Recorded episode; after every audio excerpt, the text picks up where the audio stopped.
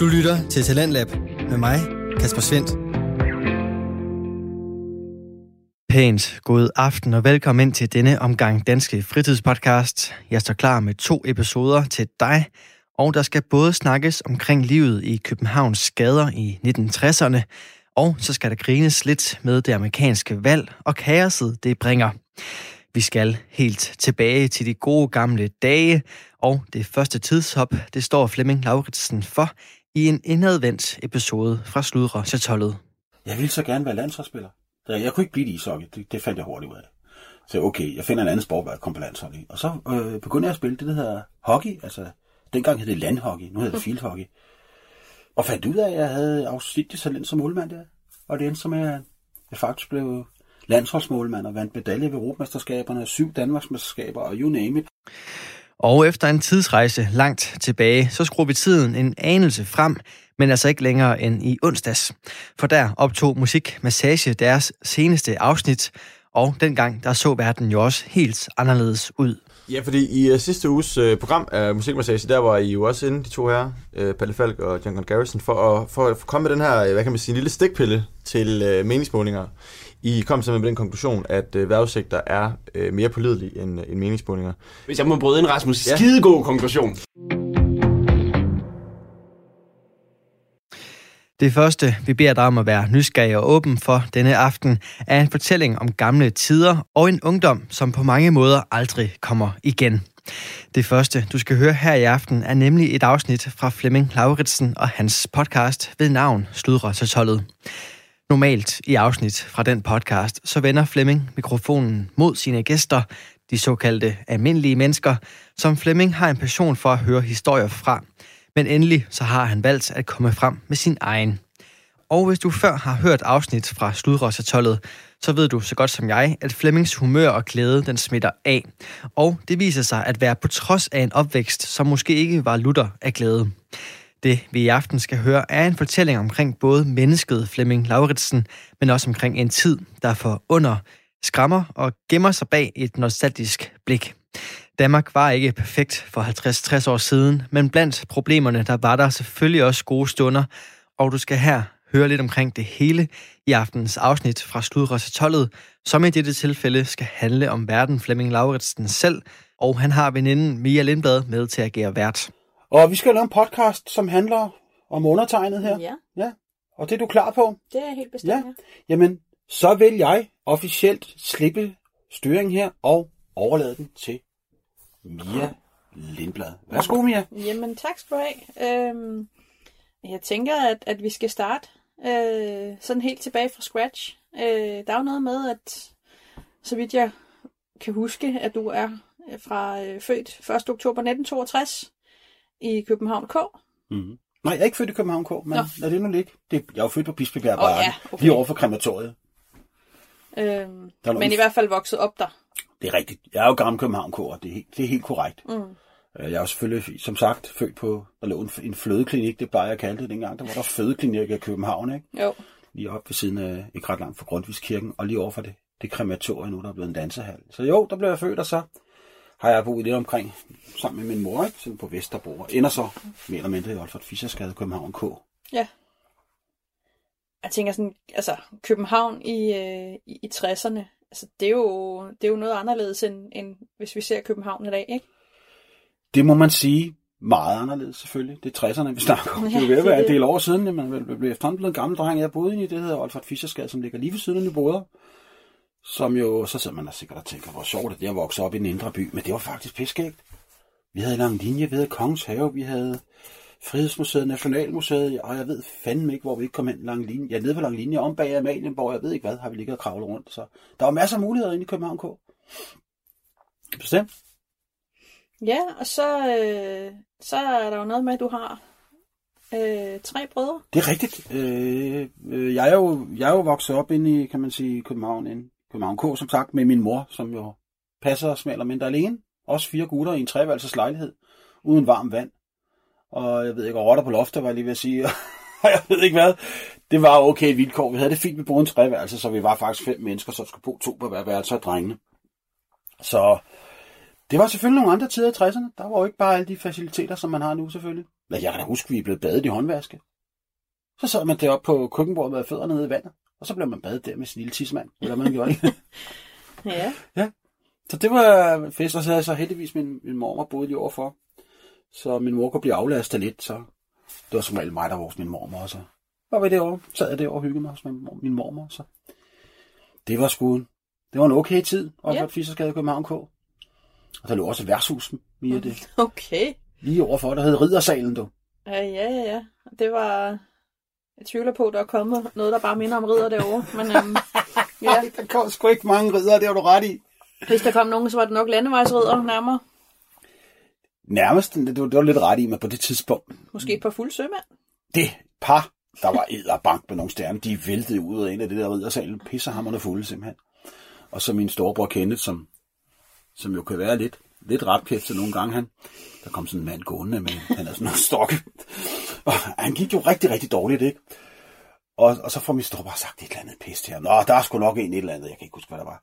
Var det ikke noget med, at han, han spurgte om, om I skulle løbe om kap eller sådan noget? Eller om de skulle løbe om kap eller noget? Jo, måske, det kan jeg ikke helt huske, øh, men det endte jo med, at vi kom til at løbe om kap, jo, fordi han blev stik tosset mand, så han kræftede med jernben, mand. Hold da op. Så han, så han begyndte at tæske afsted, han var pisse hurtigt på de krykker der. Så ned over for Fiskerskade efter os drenge der, løb der sådan en skaldet mand. på sådan en jernben og krykker efter os, mand. Jeg var skide bange for ham, den mand med jernbenet. han fik ikke fat i os. så kom der en mand gående, vi boede i sådan en høj stuelejlighed, så man kunne kigge ud på gaden. Der kom, som du sagde, der var jo sådan nogle gutter fra havne af. Der kom sådan en mand, han var, han var skaldet, han havde sådan noget, kan de klinge, jamen sådan en klovnehår, du ved, hvor man skaller oven på midten og så langt hår ude i siderne. Så havde han fået barberet oven på hovedet her, øjne, næse og så en mund, og så håret, det var skæg. Det var sjovt. så tatoveringen i ansigtet var lavet som... Ja, det var fantastisk. Jo, Ja, så, så lidt nogle sjove typer, man kunne risikere at rende ind i. masser. Ja. Masser af sjove typer. Og så kunne man også, øh, hvis man var, vi var også nede nok, så når de der stive pæver kom ud af de der værtshus, der lå inde i det indre by, så skulle man bare følge efter rigtig fulde mænd, ikke? Fordi man vidste, før eller senere, så tabte de mønter, når ja. de stak hænder ned i lommen. Så hvis man, hvis man kiggede ind i København dengang og så, der gik en stiv, stiv støjet med en hale af drenge efter sig, så var det fordi, de ventede på, at han tager penge og mønter. det var skide skægt.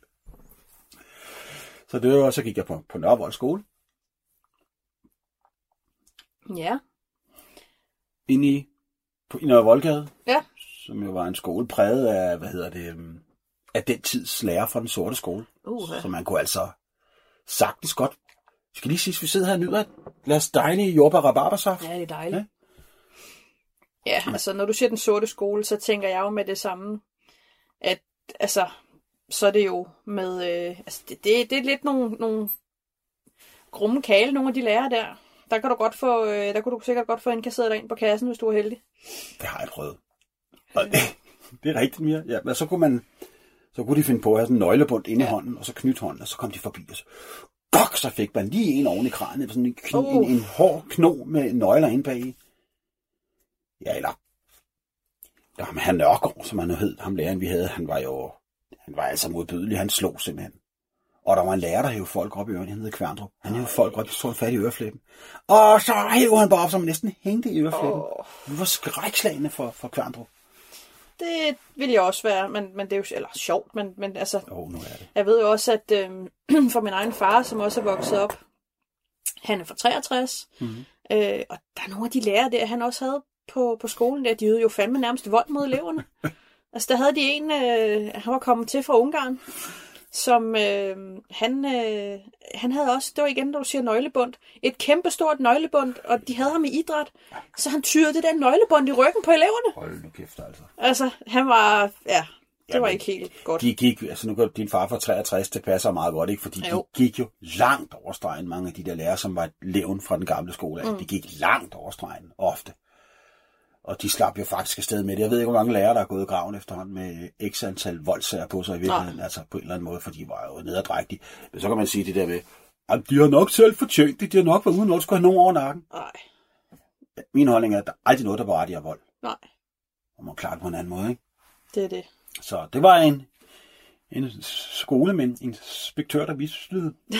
Når han sagde ikke, svin, du bist. han Så, så kunne vi ikke lade være med at grine. Du bist. det kan jeg godt forstå, fordi jeg Henry også, Petersen. jeg, jeg vil også have haft lidt svært ved at holde masken. Det kan jeg lige godt sige med det samme. Og så gik vi og sagde den der gamle klassiker. Ich habe ich hast im Røvenderen knast. Den sitter så fast. Mit haften er plast. Det gik jeg og sagde, det, var ikke, det giver jo ingen mening på tysk i virkeligheden. Overhovedet ikke. Altså, Det er sådan en gang vrøvl, ikke? Altså, Det må man sige. Og så nu, når vi er ved, nu, når vi er ved Nørrevold skole, så lå der jo pisseranden, den lå lige ved siden af jo. Ja, det er, en, øh, er det, det er en gade eller sådan, altså, eller et område, det har jeg aldrig helt en lige... gammel øh, gade. Det er en gammel gade, Det okay. er Lars Leistred, eller Lars Bjørnstred, Lars Leistred, tror jeg, den hedder. Ja, så den er- hedder ikke pisseranden. Det er den slangord for pisseranden. Okay. Fordi da vi gik i skole der, der var der luder og lomtyve nede i den pisserand der. Okay. Og bøsseværshus, og jeg ved ikke hvad. Så, Så et mindre pænt. ja, ja, nogle gange var vi jo nede og drille de der luder og sådan nogle ting. Det var dengang, man havde de der grønne pakkercoats. Så kunne man tage en anden på, så tog vi en, så tog vi en anden på skuldrene. Og så jakken ud over, så man i gåsøjne lignede en høj mand, hvilket man jo ikke gjorde. Og så de der prostituerede, de sad i sådan nogle høje vinduer, nogle høje stuer. Så gik vi sådan forbi vinduet, stod og lavede sjov og vinkede ind til dem. og så blev de tosset, og så galt om at komme væk. Så nogle gange, du, så kom der sådan nogle luder ind igennem frikvarteret. Vi løb selvfølgelig tilbage til frikvarteret, så kom der nogle af de der vrede prostituerede farne igennem gården i små, små nederdele af højhældet. Hold da Og inspektørens kontor for at klage over alle de unger, der rendte og generede. Hold kæft, mand. Det var, øh, Sikke noget. ja, og så lå der, en, en, så lå der også en, en gay-kino nede i sådan en kælder. Altså, ja. En bøsse, bøssebio. Ja. Og der er de altså aftegningen på vinduet dernede, så det var sådan en silhuet af en nøgen mand. Værsgo og spis. Ja, der kunne vi jo ikke lade være, hvis vi havde en pind. Så fandt vi en lort. Så satte vi pinden ned i lorten. Så drejede vi pinden rundt. Og så gik vi hen, og så smurte vi lidt med, med den pind på den der silhuettede snumse. så åndssvagt. Det er sådan nogle drengestreger. Ja, selvfølgelig. Eller vi kunne også finde på, øh, der var på det tidspunkt, var der jo faktisk øh, altså sådan nogle øh, pornobiografer på strøget. Ja. Det var der. Og så havde vi fundet bagindgangen til en pornobiograf, hvor man kunne gå ind bag. Der var sådan ligesom nogle, nogle elskab og sådan noget. Og så var der en bagdøren til biografens lærred var der. Så man kunne gå hen. Så kunne man gå hen og stå og høre lyde. Ja, og det har I jo, som jeg ved ikke, hvor gamle I har været på det her tidspunkt, men det har I drenge jo synes var hyldende morsomt, ikke? Ja, det var 7, 7, Altså, altså, 7 8. klasse. det- Det... Du, kan fandme, du kan fandme tro, det var sjovt. Mm. Det var tit, det var tit tyske. Åh, oh, Hansi. Åh, oh, Hansi. Sollen wir bumsen, mein Liebchen? jeg ved ikke det var virkelig sjovt. Og så stod vi der og knækkede og grinede over at høre de lyde, fordi vi synes, vi blev pisseflove over at høre lyde. Sådan nogle øh, samlejelyde. Det var jo enormt sjovt for sådan nogle drenge, og så sådan en eller anden mærkelig ovl, der kørte i baggrunden, kunne vi høre derinde. Så vi var jo pisse nysgerrige.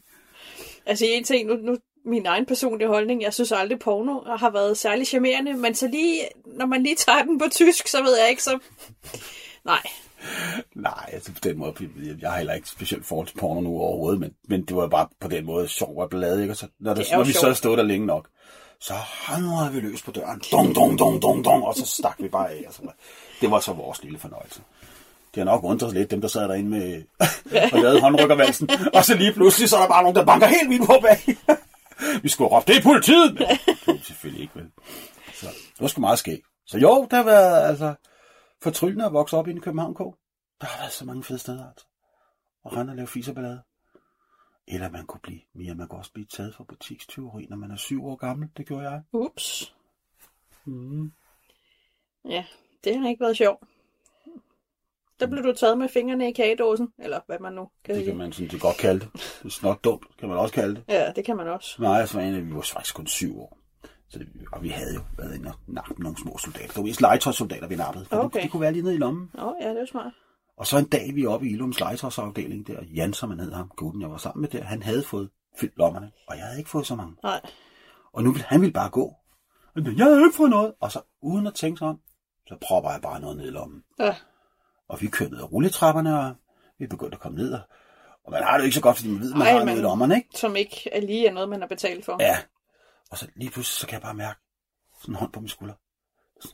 Vil I være venlige at følge med her? Det var som om... og livet stoppede. Mit hjerte stoppede med at slå. Så var der sådan en ældre dame, som butiksdetektiv. Ups. Så skulle vi med ned på et kontor. Fanden, mand. Og der havde lille Flemming Lauritsen nok nær gjort i sin Det var ubehageligt. Ja. Det er rigtigt. Vi, vi så satte ind på det der kontor der, og de skulle selvfølgelig have vores telefonnummer. Palæ 12 68 29. Faktisk, jeg husker det nu, det skulle mærkeligt. Og så, øh, eller også var det Palæ 12 68, det ved jeg, er sgu også ligegyldigt. Men så ville de jo ringe hjem til min mor. Altså, vi gav jo numrene og sådan nogle ting. Og så skulle vi tømme alt, hvad vi havde i lommerne. Det skulle vi lægge op på bordet.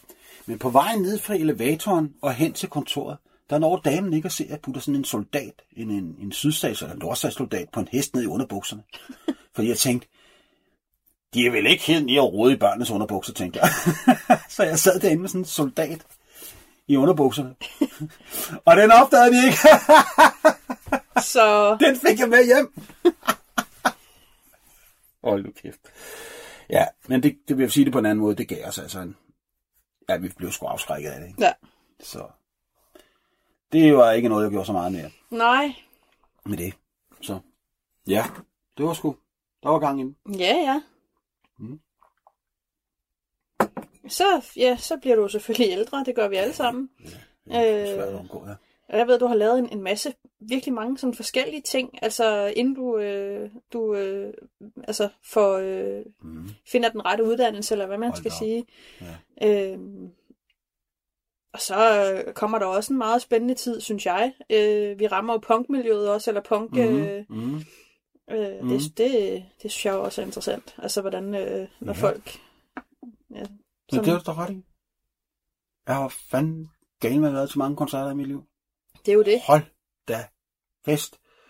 Og også, som du selv er også lidt inde på, altså, skal berøre det ganske kort. Jeg har været på Rigshospitalet Kommune. Ja, jeg har ikke været indlagt. Skal lige sige, jeg har arbejdet der, ikke? Rigshospitalet Kommunehospital. Jeg har været rådhusbetjent, ikke? Jeg har gået på Borups Højskole. Jeg har, ja, jeg var værnepligtig over på Holmen har sejlet faktisk med chaluppen med Johnny Margrethe og, og prins Henrik, ikke? Og sådan nogle ting. Så jeg er faktisk øh, kommet en del omkring i mange ting. Og så, så, som du så også er inde på, øh, jeg har også haft en stor musikinteresse altid. Og været inde og se de fedeste koncerter rundt omkring. Men som sagt, så var jeg også værnepligtig oppe at men det var faktisk... Øh, øh, det, var sgu, det var sgu egentlig meget interessant på en måde, også røvsygt, ikke? Men, men så fik jeg da set Holmen og sådan nogle ting. Jeg blev, værne, jeg blev øh, militærnægter senere, da de genindkaldte mig. Det havde jeg sgu ikke have lyst til. Nej. Der var også en gut, du. Vi kalder ham for, vi kalder ham for smeden. Det var, fordi han var guldsmed.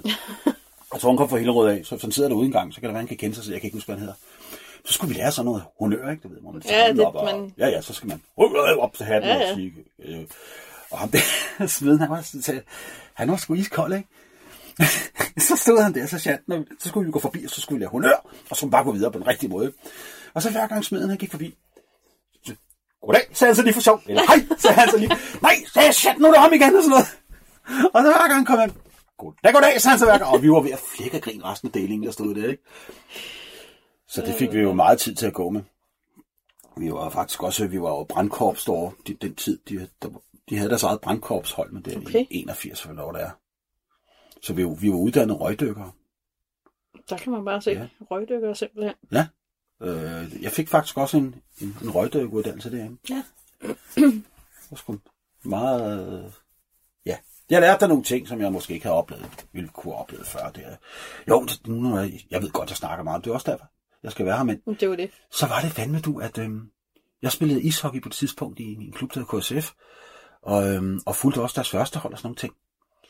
Og så en, en dag skal de der, mit hold, de skal spille i, i Vojens, tror jeg der var, sådan en meget vigtig nedrykningskamp, som jeg selvfølgelig som fan enormt gerne bare ville med ned og se. Det måtte jeg jo. Og så, men øh, den eftermiddag, hvor de skulle afsted til Vojens, der var der håndgranatkast. Oh, Så det var rigtig svært at få fri. Så, så jeg røg ned til Nærkongen, som man kaldte ham dengang, NK. Det var næstkommanderende. Pjat, ikke? Og tænkte, hvordan fanden, hvordan fanden får jeg trøje? Så jeg, jeg røg ind til ham på kontoret og sagde, hvad er du, jeg skal være reservemålmand og alt muligt. Det er en pissevigtig kamp og sådan noget. Det kan ikke undvære mig. og jeg kunne så godt mærke, at han var sådan lige ved at overgive sig til, at det fik jeg lov til, så, og, og så fik jeg lov. Og så sagde han til mig, prøv lige at høre en gang. Du skal jo ikke ned og spille, vel? Nej, jeg sidder ikke nok. Men han var sgu meget cool, mand. Så gav han mig fri alligevel, så han, ja, han altså afslørede mig bag sig. Ej, det har du alligevel. Du skal jo ikke for fanden, mand. Så han var sgu meget cool, NK der. ja, må man sige. Ja. Så du kom ned og se kampen. Jeg kom til Vojens. Nej, det slet, historien slet ikke slut, fordi havde, kan man så sige, havde nu gjort noget andet, hvis for eksempel havde løjet eller gjort et eller andet, taget ned uden det vidste, Så i BT dagen efter i sporten, så er der et billede, hvor øh, de der KSF vinder heldigvis kampen over Vojens, og vi var som fans pisseglade, og spillerne lå stod i sådan en stor bunker og jublede. Og så er der en eller anden tumpe, der hed, på det tidspunkt hed Flemming Jensen, det er så mig, der var løbet ind på banen og stillede mig lige foran der. Og så er der blevet taget et billede, og så er jeg i PT. Sådan. så der var ikke så meget at skjule. Du lytter til Radio 4. Og her på radioen er vi godt i gang med programmet Talents Lab, hvor jeg i aften kan præsentere dig for to afsnit fra Danske Fritidspodcast. Her først er det fra Sludre til Tollet, som i dette tilfælde handler om verden selv, Flemming Lauritsens barn og ungdom i 60'er og 70'ernes København. Med sig der har han veninden Mia Lindblad, og deres samtale vender vi tilbage til her. Men som sagt, så har jeg jo jeg har også dyrket rigtig meget sport, ikke? Ja, du har haft en, en god, øh, lang karriere inden øh, for hockeyen, ikke? Jo, det er korrekt. Målmand. Det er rigtigt. Og, øhm, og inden det, der har jeg både spillet fodbold, jeg har, jeg har også spillet en del badminton, og jeg, jeg har altid været vild med sport, og ishockey selvfølgelig. Men jeg havde bare sådan en eller anden, øhm, på det tidspunkt, øh, jeg ville så gerne være landsholdsspiller. Jeg kunne ikke blive det ishockey, det, det fandt jeg hurtigt ud af. Så okay, jeg finder en anden sport, hvor jeg kommer på landsholdet. Og så øh, begyndte jeg at spille det, der hedder hockey. Altså, dengang hed det landhockey, nu hedder det fieldhockey. Simpelthen. Øh, og, øhm, og fandt ud af, at jeg havde afsindigt talent som målmand der. Og det endte som, at jeg faktisk blev landsholdsmålmand og vandt medalje ved Europamesterskaberne, syv Danmarksmesterskaber og you name it. Og hvad jeg ikke har oplevet i åndssvage ting og sager. Jeg ved slet ikke, hvor jeg skal begynde. Ej, der har du også været, øh, der har du også været vidt omkring øh, i Europa jo. Også det. Alt lige fra Dundee i Skotland til, var det Brest i Hvide Rusland? Det er noget? rigtigt. Det har, jeg har sgu været i Brest i Hvide Rusland. Det er der nok ikke mange, der har. Nej, det var sgu en stor oplevelse. Det var 2005. Der var det stadig. Der var, der, der var ham Lukashenko næsten lige kommet til. Det var sgu en meget interessant oplevelse, men, men noget af det mærkeligste, det var faktisk, så var om aftenen øh, nede i byen, der, der var sådan en café, en, en udendørs café, og der ville vi have lidt at drikke. Og så, det var sgu ikke noget problem at få vodka, det kostede ikke noget. Men skulle du have juice, Så kostede det så bare. skulle du med mange penge med. Det var skide mærkeligt. Hold op. Men altså, hockey har givet mig utrolig mange oplevelser, fordi øh, i Dansk Hockey Union, som det hedder, er jo medlem af Københavns Hockeyklub, som jeg spiller, spiller for og er stadig medlem af. Øhm, hold kæft, der er mange mærkelige mennesker, eller særre underligt, inklusiv mig selv, i den sportsgren dengang. Hold kæft, en sådan nogle personligheder, der var, mand. Ja, men der er, altså, prøv at, altså, hvad der ikke er sket i hockeyting, jeg kunne jo snakke i 100 år om det, ikke? Vi tog jo også tit på, øhm, vi spillede tit i Prag på det tidspunkt snakker vi stadig i 90'erne også, nu er vi i 90'erne, ikke? Ja, det var decideret ubehageligt at køre bus helt ned til Prag og, i, sådan, i januar måned, når det snede, og, og når Ja, chauff- puha. ja, chaufføren var med op til alle de prostituerede, der stod ude i vejkanten. Han havde pisse travlt. Ej, charmerende type eller noget. Ja, nu skal jeg nok lade være at nævne hans navn, andet jeg kan sige, at han hed Willy. Så siger jeg ikke mere, hvad han havde hans efternavn, for det ved jeg godt, det behøver vi ikke at vide. Men jeg ved sgu ikke, han, han var helt overbevist om, at alle kvinder var vilde med ham. Okay. Øh, og, og de, han havde jo ikke rigtig forstået, det der med prostitution, det handler om penge, så de var vilde med ham, fordi han havde penge. Ja, det er klart. Så hver gang vi gik rundt dernede i Prag, og han så var med der, han vendte sig om efter hver eneste kvinde, der kom. Så på et tidspunkt, vi skal forlade hotellet, og så står vi nede foran hotellet, og så kommer proteinfaren ud, mand. Hey, hey, hey, I mangler at betale for en overnatning, mand. Og, og folk der, nej, kukker vi der ejer, og lederne, lederen der var med og sådan noget. Vi har sgu da ikke, hvad, hvad mener du, en ekstra overnatning? Og så siger lederen, så jeg kan ikke huske, mig. er der nogen her, der har taget en ekstra overnatning på en eller anden måde, for det er da mærkeligt, at vi skal betale for en nat mere. Er der nogen, der har haft nogen med oppe? Ja. Så hører man på sydsjællandsk, ja, så må man vel betale. Hør det buschaufføren, der havde haft en anden dulve op. En anden gang, det var også nede i Prag, der slæver han også sådan en, en eller anden kran med hjem der. Øh, hotellet, hed Pramen. En rigtig kummerligt østeuropæisk hotel. Og der kommer Willy slævende med hende der øh, kvinden kvinde der. Og så vil han med op på værelset. Og så siger portieren, at han vil have nogle penge for det. Han, skal, han, kan ikke bare, han kan ikke bare få hende op på værelset, helt og frit der. Så vil han fandme ikke betale. Så tjekken der, han sad og rodede lidt ned under disken, og så lagde han, lagde han lige sin gun op. Godt så. Nu betaler du, Willy. Sådan. Der var fandme... Det var mange år siden, ikke? Jeg holdt nu kæft, altså. Så, ja, jeg har oplevet en rigtig del med hockey, Det altså. man sige. Også med landsholdet. Vi havde, vi havde nogle, en fortryllende tid, og øh, fik vundet en bronzemedalje, som sagt, i Frankrig alt muligt på et tidspunkt, som i 1997, som ikke ret mange andre i Danmark lagde mærke til, men faktisk så skrev vi Danmarks historie, men det var ikke, ikke ret mange, der lagde mærke til det. Så, jo, Det skulle vel aldrig være på det hotel. Der, det kan jeg nemlig også øh, huske, du, du engang har nævnt noget med en hummer på det hotel. En pyntehummer, Nå, der lå på bordet, eller hvad det var for noget. krabber. Krabber. Krabber. Det, det er rigtigt. Øh, nu når du siger det, så sidder vi ved sådan... Nej, altså, det, er- det var lidt sjovt, fordi det er 90'erne, og det var, muren var faldet, og russerne kom meget mere rundt, end det plejede. Og så var russerne også med der, og vi sidder dernede i, i, på restauranten, og der er mad, og men, men det var ikke en pyntekrabbe mere, for det var faktisk en rigtig krabbe, den var bare Nå, gammel, ja, mm. eller en hummer, eller hvad fanden det var. Og den lå inde på midten af bordet som sådan noget pynt. Altså, så den ligger der til pynt. Ja, for helvede, Ja, ja, den så altså- alt for gammel ud, mand. Det var ikke, der gider den der. Den lå så ikke som til mad. Det Nej, gjorde nej, altså ikke. den, den var bare pyntegenstand. Ja, man kunne bare var der sådan nogen, der sagde, hvad snakker de om? Så nakkede de krabben, mand. de russer, de, de nakkede den der store hummer, og tog den med op på værelset. Øj. Så kom vi dagen efter, om morgenen skal vi ned og have morgenbuffet. så sad der oppe et bord. 4-5 sådan nogle russer, sådan helt violette gasblå i hovedet, og var bare så syge, fordi de havde, ja, det er lort i løbet af natten, den der, ja. den der gamle hummer. Og nogen af dem havde aldrig set en buffet før. De gav, der, der var en af dem, der tog en stol. Så satte han stolen op til buffeten, og satte sig selv ved buffeten og begyndte at spise. Okay. I stedet for at tage maden med ned til bordet. Ja, der kan man bare se. Det, Ja, de der russere er meget lærer, det kan jeg godt love dig med. Altså, de har de jo selvfølgelig lært, ikke? Det var, jo, jo. Men Men vi synes jo, det var meget sjovt, ikke? Vi var tit til den der turnering nede i Prag med landsholdet, og, og så skal vi møde USA. Øh, og vi havde set dem spille turnering og sad mod os lidt over dem. Hold kæft, det må da være deres ambassadehold, det har selv. De kan jo ikke spille dem der. Hold kæft, hvor de kommer lige, og vi, vi fik talt mig rigtig alvorligt ned, de der amerikanere der. Og ender som at vi skal møde dem i kampen om sidste pladsen i turneringen. Og der kan man se sådan noget hårdmod til stå for fald, ikke? Ja. Fordi normalt, så bliver knust det hold. Det ville vi faktisk. Men fordi vi havde siddet og kigget på dem, og synes bare, de var så elendige, så går jeg hen og taber. de gjorde så ikke, vi spille uafgjort. Okay. Men, og så skal vi ud i straffeturnering. Og så starter det hele med, at det var også lidt uhørt, at der er to, to, to af spillerne, der var udvandre okay. af vores bedste spillere, de var nede for slagelse. De skrev, fordi vi gad sgu da ikke skyde straffer. De var sure over, at vi havde spillet så dårligt, at vi ikke kunne slå det der lortehold. Og straffeturneringen går i gang, og så taber vi også den, så det bliver sidste turnering. Ej, øv. Og så kortsluttede det op i lille honken, det er mit kælenavn for hockey, honkens hoved op, der kortsluttede. Så far idioten ud, det er mig.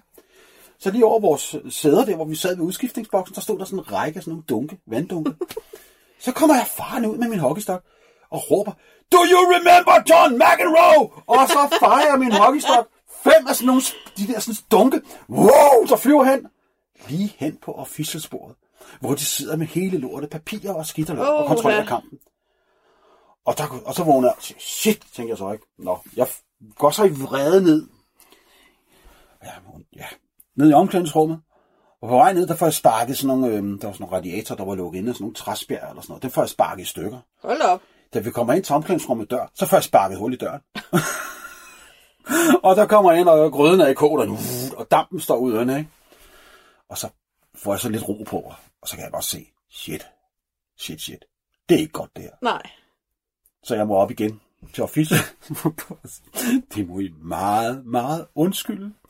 Og jeg beklager meget af sådan nogle ting. Så, fordi jeg ville jo ikke have, at det skulle blive en sag i forbundet i mit eget forbund derhjemme. Nej. Fordi der bare skulle lige gå over stregen.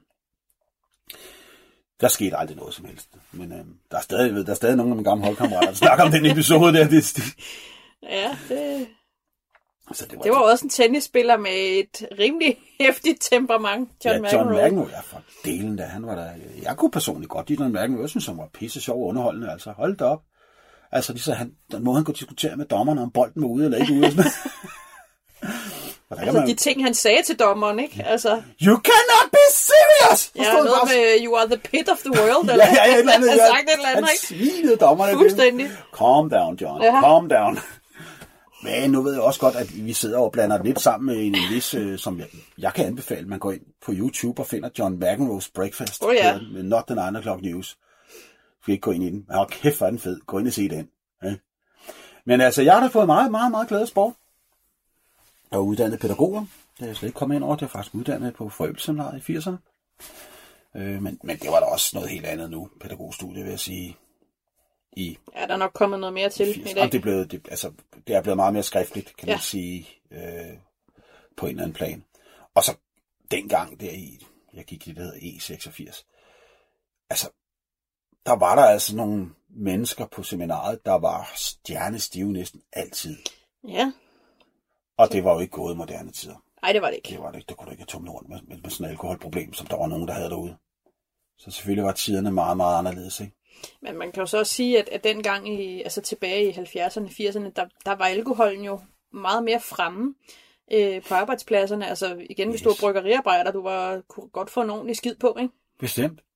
Øh, nærmest gratis. Jamen, det, jeg synes, det er faktisk Øh. pudsigt, du siger det, fordi du minder meget om noget, når du siger det. Når du siger alkohol. Fordi Ja. det, det, er så i øh, ja, starten af 80'erne, får jeg, det, det, der bliver portørvikar på kommunehospitalet. Og der blev jeg da noget overrasket over, hvor meget portørerne drak, man. Er du sindssygt, hvor de drak i løbet i arbejdstiden? Hold op. Så jeg sad sådan og tænkte, nu må det være fedt, når, når portøren skal hen og løfte en eller anden person op. Goddag, fru Jørgensen, så får der bare sådan en hammer af øldunst lige i pæren, mand. Men de, de drak altså meget, det gjorde de. Det var, ja, ja. Det var, der, der oplevede man sgu også lidt af hvert inde på dengang. Altså, jeg havde ikke været, jeg, jeg havde ikke været der ret længe. Og øhm, så blev jeg bedt om, at jeg skulle ned i og køre mors. Ja. Mors, det ved du godt, det betyder døde. Ja, lige præcis. Rigor mortis og alt det der, ikke? Ja. Og det er så forkortelsen mors, hed det bare for. Så, fordi man gik jo rundt på gangen og sagde døde, døde mennesker Nej. på hospitalet for. Hvis der lå nogen, der var syge, så brugte man ordet mors. Og øhm, der skulle jeg så ned i det der 6 timers rum, Ja. hvor de jo lå, de døde med en, en, En snor snor om- omkring store tårn, ja, Ja. sådan afkølet rum. det minder lidt om nattevagten. Det var fuldstændig ret. Det var sådan et rum. Det- Det, det var det kraftbedt vel, du. Det er rigtigt. Og der lugtede sådan... Altså, jeg glemmer aldrig nogensinde lugten af lig. Nej. Det har sådan sødelig... Altså, der var mennesker der, det har sådan sødelig, underlig, klam lugt. Ja. Nå, men jeg skal så køre det der menneske op, og komme hen til de der patologer, tror jeg det hed, dem der skærer, skærer op. Og jeg, jeg, først så skal jeg have det, den der lille, de lå på en lille borgeragtig vogn, som jeg får skubbet ind i elevatoren. Der var kraftet med næsten ikke noget plads til at stå der selv. Så jeg stod fanden gal med. Jeg var kun 18-19 år, så Ja. står jeg bare der. Altså, måske 20 cm fra mit hoved. Der var hendes hoved under det der klæde der. Ja. Så man kunne se, at det der øh, lagen, det lå hen over næsen på hende. Ja.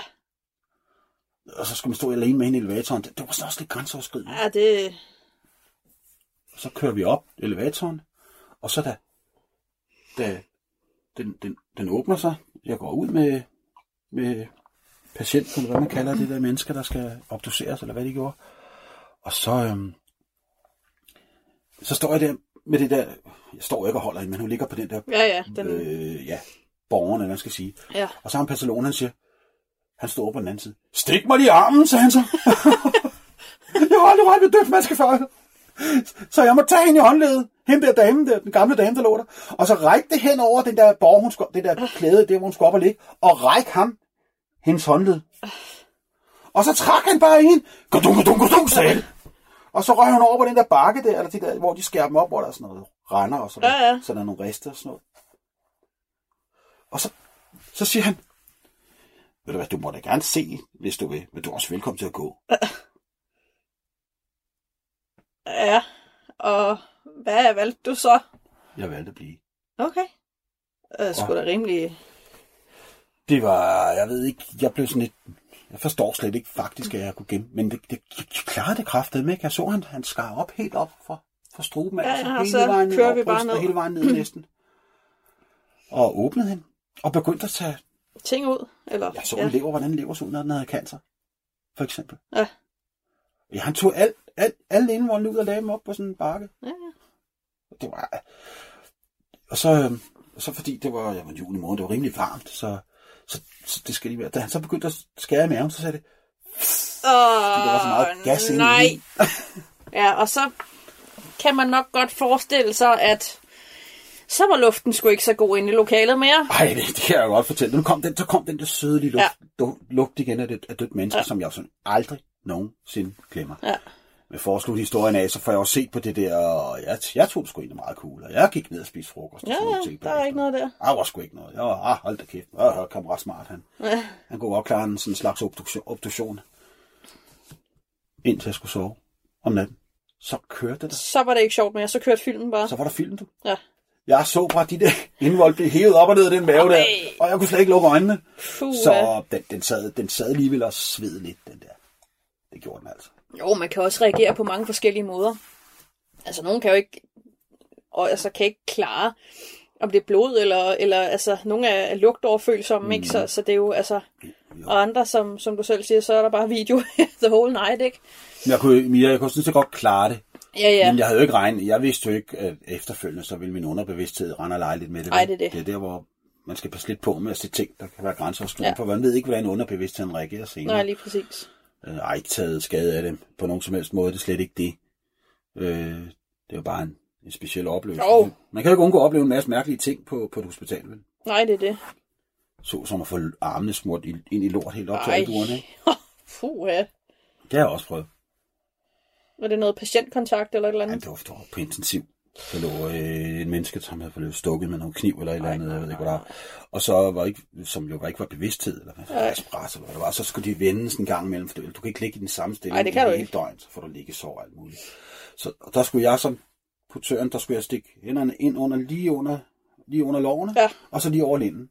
Og så Ja. nogle andre, og så den anden, der trak den af, lidt højere op. Ja, ja. Men jeg havde dernede, hvor nummeren var jo. Ja, det er klart. Så jeg kørte ind der, whoops, og vi forventer ham, Øh. og så ser jeg bare, mine arme Så er der bare fartstriber. ind i hans lort, helt op til albuen. Åh, Hold da kæft, mand.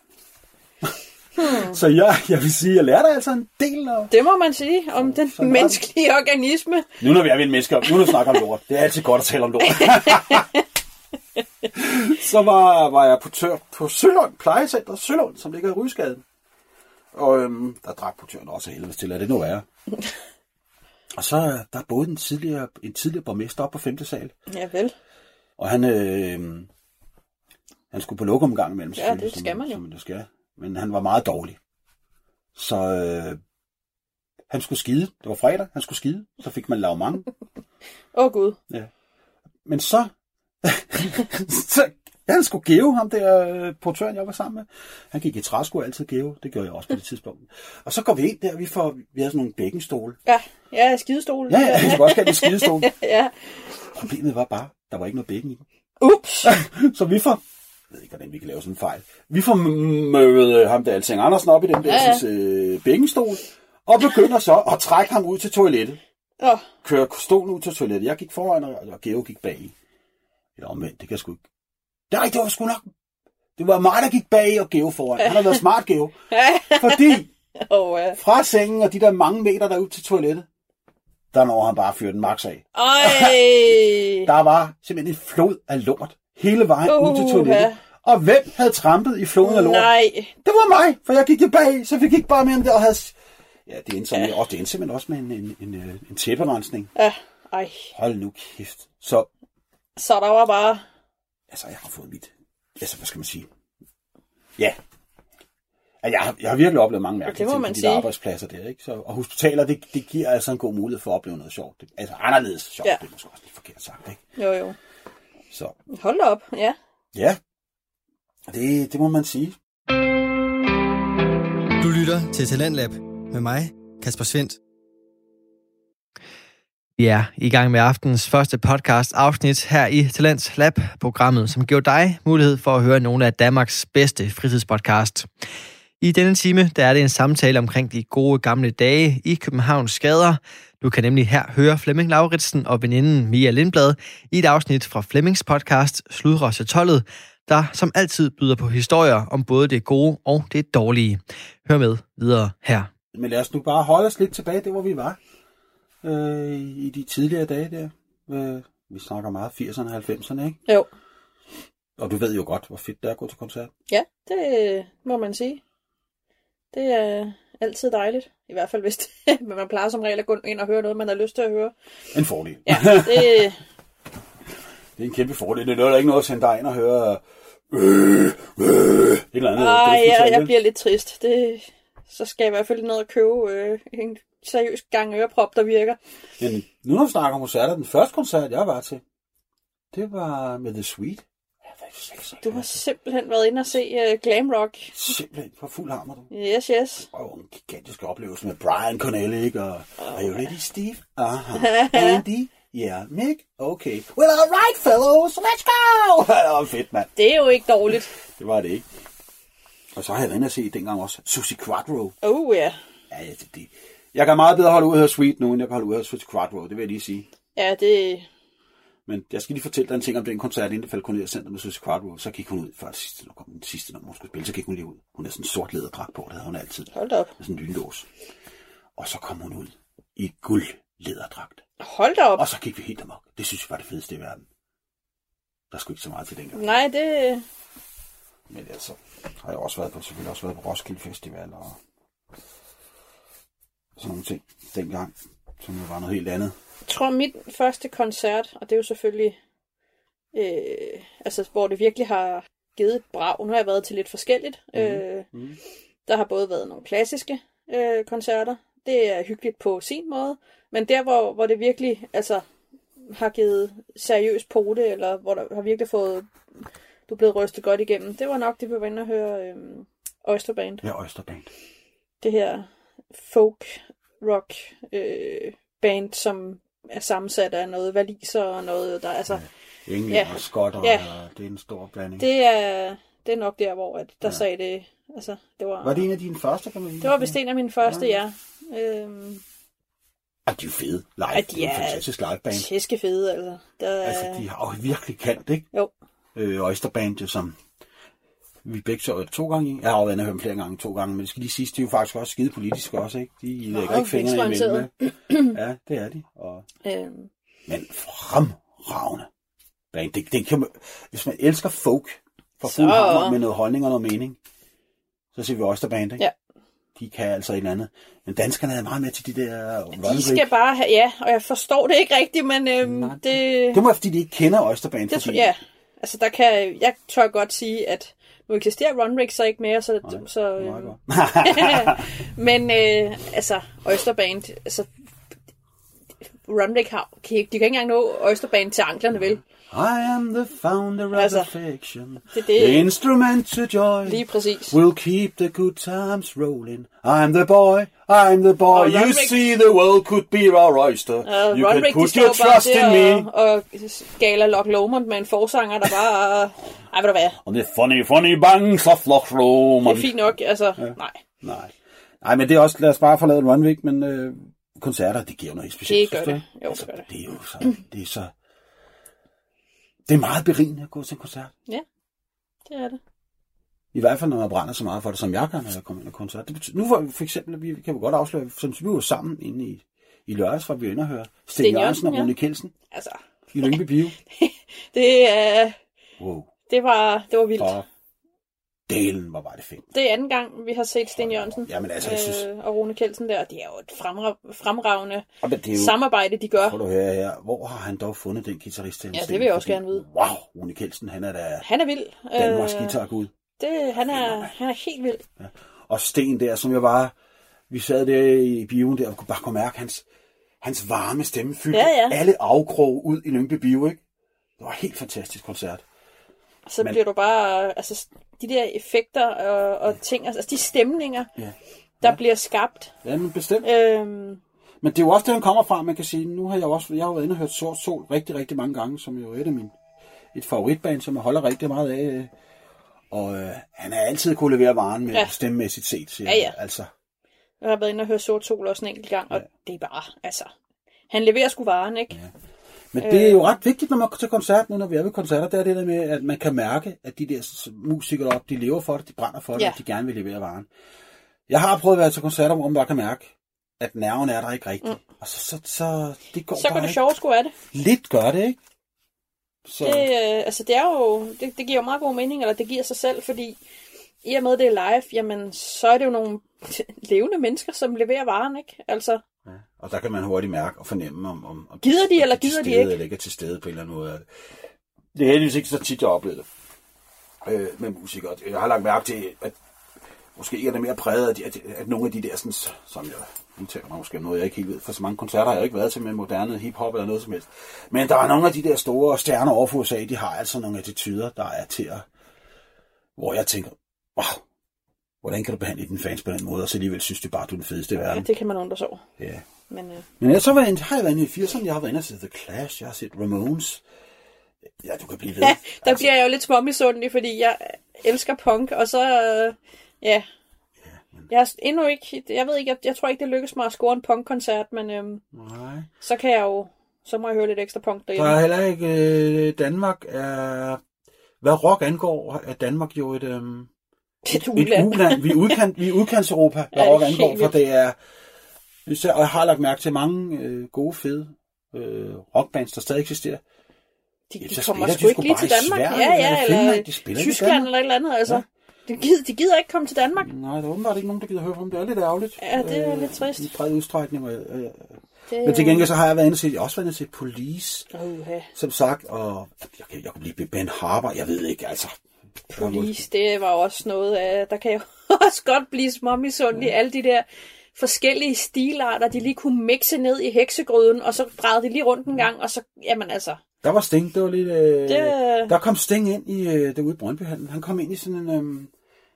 Øh, øh, det spillede, stod i sådan en hvid øh, malerkittel, fyldt med malerpletter på. sådan. Og vi stod og tænkte, hvordan fanden er det Sting, han ser ud af? Det, det der må da have noget. Det er noget mærkeligt klons, han er på. Så kunne man læse dagen efter. Journalisterne har spurgt det samme Sting. Hvad var det for en sjov i øh, hvid kilde, du var på med alle de malerpletter på?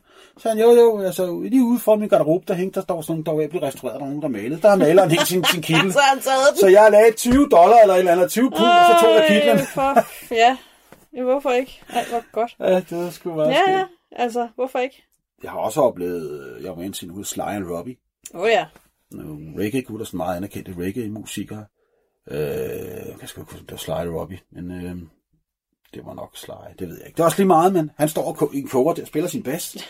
Og lige pludselig så er der en anden en tilskuer, der forvilder sig op på, øh, op på scenen og lægger en arm omkring ham, mens han står og spiller. Og jeg har aldrig set noget lignende før. Så kommer der bare en klør 5 lige i masken på ham der, der har stået og holdt ham. hold- Bam! Han knaldede ham en, mand. Øh, Sly, det, han, han knaldede ham en. Sådan kan man også vælge at gøre det. Det var sgu ret usædvanligt. Ret, Ja, det må man ret sige. bizarrt, altså. Men, um, hold da op. Men ellers så, um, ja, du ved også godt, at jeg har nogle små dyr, som jeg hygger mig med også. Ja, ja. De der mærkelige ting, jeg render og laver. Jeg er julemand, der får jeg altså også mange sjove oplevelser i at være julemand. Det er december måned med mine dyr. Jeg har sådan en kuffert. En kuffert, og så har jeg 5-6 sådan nogle dyr, som har hver deres personlighed. Blandt andet en abe, Ja, en and, en, det er altså en ælling. en ælling, ja. Og så har jeg en svaneunge. Jo, Så har jeg en, en, en, en, en alpaka og en kat. Og nu har jeg sgu også fået en ravn. har du fået en ravn? Jeg skulle få en ravn. Du. Nå, det er Så, så sidder jeg her og bliver helt glad. Jeg har et eller andet med ravne. Jeg synes, de er nogle Ja. fantastiske fugle, men øh, det er en anden historie. Og det synes jeg, nogen der vil er ved de der dyr. Det, det er nemlig ret interessant ved de dyr der. Det er, nu har jeg jo med min øh, pædagogiske erfaring, har jeg virkelig fået meget styr på børns mekanismer og reaktioner. Og der kan jeg tit, når jeg har mine tøjdyr, hvis jeg er ude og optræde som julemand for eksempel, i en børnehave i december måned, og der kan jeg tit, når jeg bruger hånddyrene, fordi børnene er ikke blege for at tale med de der dyr, jeg har på hånden, der kan jeg lynhurtigt sådan skrue mig ind på, nogenlunde på, hvilket slags barn det er. Ja. Det er ret underligt. Her for, øhm, vi var sammen i Zoologisk Have med nogle mennesker, vi kender, hvor der var en kvinde, der havde sin, sin datter med. Ja, Og der øhm, er hun syv år eller sådan noget. ja, det, ja. Ja, og der er den lille ælling med, og jeg går hen til hende, og vil, vil så lige, hej hej, og bla bla bla, alt det der. Og, og der kan jeg godt mærke, når børn ikke helt kan fokusere på dyret, og snakke med det, så, så, så kan jeg godt fornemme, er et andet. Og lynhurtigt bagefter, så knalder hun anden en. Mm. Ikke? Altså det sætter sådan meget godt i relief, at, at øh, der kan man se, måske lidt på, hvordan børn har det, fordi altså børn, som ikke, måske ikke har det sådan forvirret eller skidt, de sidder bare og snakker med den og tager det helt roligt. Ja, ja. Men altså, der er også nogle børn, der bare knaller den der stakkels anden en. Det er meget tanke, tankevækkende. Ja, det må man Men sige. jeg bruger dem, når jeg er julemand. Kommer de op i min kuffert. så, men altså, det, og så, så er der det der med, at man har dem jo bare på hånden, og så vi børnene kan jo godt se, øh, at det er mig, der styrer den. Jo, jo. Og nogle gange, jeg er jo ikke bugtaler, så de kan også godt se, at det er mig, der snakker nogle gange. Så plejer jeg bare at sige, hvis de siger, øh, det er dig, det er jo dig, der det, det er dig, der siger noget for den. Så plejer jeg bare at sige, Ja, for hvis jeg ikke gør det, så siger den jo ikke noget. Nej, det jo Nå nej, siger de så. Vildt morsomt. Så det er vildt skægt. Ja, Jeg laver sgu mange mærkelige ting. Men altså, nu skal vi snart slutte af. Vi har været langt omkring, og jeg kan, Det må jeg, man jeg, sige. Jeg, jeg, kan jo snakke helvede, det er derfor. så må vi jo have en, øh, så må vi have en følge Ja, vi laver en to, og det burde ikke være noget problem. Men, altså, det er jo sludre så tolvet, vi Det er sidder det. sammen her, så, så har jeg ret til at sludre. Vi har faktisk hele to sludre chatoller, fordi jeg kan også godt, hvis jeg først kommer i gang. Så. Ja, det kan man slutter jeg jo. også Og der kan man jo gå ind øh, øh, høre en af de tidligere podcast, hvor Mia Lindblad her, som sidder her, hun fortæller lidt om noget af det, der, der, besk- der foregår i dit liv Ja, på forskellige måder også. Det er faktisk også en meget god lille samtale, der er der fra en af de første podcast, jeg fik lavet. Ja, det er nok også meget spændende, hvis man, ja. altså, det, Ja. det kan man også tjekke ud. Jeg har jo faktisk ikke engang fået sagt, og det er jo det er måske være interessant lige at vide også, at, jeg fakt, at det, jeg laver nu egentlig, det er, at, at, at, at de 12, der går jeg faktisk ned med arbejdsrelateret stress som pædagog, og har ikke været pædagog siden. Det er simpelthen ikke kun på grund af en arbejdsskade op i, op i hovedet. Det er nogen, der sagt, havde før, men det nu ligge. Og siden da, der er jeg blevet synshandicapsledsager. Ja, Og det, det sgu, det er sgu meget berigende og hyggeligt og sjovt og rart øh, at bruge tid på. Og i den forbindelse, der kan jeg jo godt sige det nu her, at, at der, og nu når du sidder her, så bliver der jo snart præsenteret en ny podcast, som hedder, syn for sagen med M og M's. ja, og hvem er Ems? Øh, jamen, den ene M og M, eller hvad sådan noget hedder, øh, det er mig. Øh, jeg er den ene del af, af M og M's. Og den anden del, det er jo Michael Starholm, Det er det. som er med i de skalle nyheder. Ja. Kan du forklare mig så, hvad den podcast kommer til at gå ud på? Øh, jamen, den, i, i brede træk, så øh, kommer den til at gå ud på, eller handle om, at vi vil opsøge nogle forskellige steder, øh, og det vil være på skift. Jeg øh, vil gøre det nogle gange, og, og Michael vil gøre det andre gange. Mm. Øh, og det kan for eksempel være, vi har snakket om at tage til Dragør, og gå en tur i øh, Gåsebyen, og, og videre ud den vej. Ja. Og så simpelthen, øh, så, så går det lidt ud på, på øh, altså, hvad får man ud af det som, øh, som mm. synshandicappet? Øh, det kan også være, at man går på museum, men hele tiden det der med, øh, hvad får man ud af ja, at gå de steder hen som synshandicappet? En slags anmeldelse til andre Ja. synshandicappede. Og ledsager ikke mindst. Det synes Ja. jeg er vigtigt at få med her. Det er også en information Specielt til... og ledsager, ikke mindst. Noget, der skulle inspirere ledsagerne, ikke? Jo. Til at...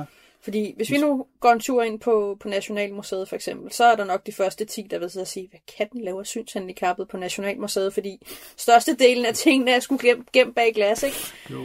Øh, og der står rigtig mange ting, der skal læses, men hvis man har nogen, der er god til at formidle de ting, der, der, øh, hvad hedder det, der står, øh, og man selv interesserer sig for, hvad der ligger inde bag de her øh, montre her, så kan man få en rigtig hederlig dag ud af det. Men så, så, det er jo inde på, det kræver bare noget, øh, og det ved jeg som ledsager. Og hvis der er nogen, der tror, at det er bare at gå ind og så sige, når der ligger et glas, der ligger en ring, der ligger en kuglepen. Det er jo ikke nok, fordi hvis jeg fortæller dig, og siger, nå, der ligger en ring, og den er fra 1300-tallet, så, så bliver jeg jo nødt til at forklare, hvad forskellen er på en ring fra 1300-tallet, for eksempel, hvis du forstår, hvad jeg mener. Ja, ja. Det er det, der... Det gør det altså udfordrende for mig nogle gange at være ledsager, fordi ja. Ja. jeg, jeg vil rigtig meget gerne illustrere for, for, for, for, for de borgere, jeg nu har med at gøre, hvad det er, vi, altså, mm. hvad det er, vi går i. Så altså, jeg vil mene, at man kan sagtens få en dejlig dag inde på Nationalmuseet. Ja, Vi har nemlig haft flere af slagsen. ja Øh, det er rigtigt. så det er i hvert fald et, et besøg værd, Bestemt. hvis man er altså, historieinteresseret. Ej, men altså Nationalmuseet, lige med Nationalmuseet, der behøver man jo ikke nødvendigvis kun at være meget interesseret. Man kan Nej. da bare få at opleve det, ikke? Jo, jo, Altså, men det er altså- et dejligt sted, ikke? Det er jo skægt, du siger det. Det trækker lynhurtigt paralleller tilbage til min egen barndom, fordi hvis vi sad sådan en søndag efter en søndag dag, en søndag røvkæde os også og brødrene, jamen så dampede vi der bare ind på Nationalmuseet ja. dengang, for det var jo gratis. Så tullede vi rundt og så på, jeg ved ikke hvad. Det havde vi jo ikke kunne gøre, hvis det kostet penge Nej, dengang. det, Så jeg vil sige, der var Frihedsmuseet, Nationalmuseet og alle de der steder derinde. Det var simpelthen nærmest en... Der kom vi bare og, og rendte rundt og kiggede, når vi ja. Ja. kedede os. det var da... Så på den måde var det sgu meget fedt at være, fedt at være københavnerdreng. Så kunne man se alle de der ting der. Vi kunne desværre ikke komme ind i Tivoli gratis. Nej, det er jo det. Men alle mulige andre steder. Det var cool. Men ved du hvad, Mia? Så vil jeg sige, at tak til dig, Mia, for du gad sidde på den anden side af bordet. Selv tak. Radio 4 taler med Danmark. De skaldede nyheder, som Flemming Lauritsen fik nævnt her i slutningen på afsnittet fra Sludratchatollet, var også indgangen for Flemming til dette program. Du kan nemlig finde tidligere Talentlab udsendelser med Flemming og vennen Michael på tur i det danske land, mens du selvfølgelig i fremtiden helt sikkert vil få lov at høre fra Studre Tollet igen. Og hvis du er til de her lidt løse, hyggelige samtaler, som kan bringe store og små emner med sig, så er Christian Fuglendorfs podcast Hvad så? nok lige en podcast for dig. Så hermed en anbefaling sendt videre. Nu er det blevet tid til nyhederne her på Radio 4, men jeg er så klar med et nyt podcast afsnit på den anden side af dem, så på genlyt.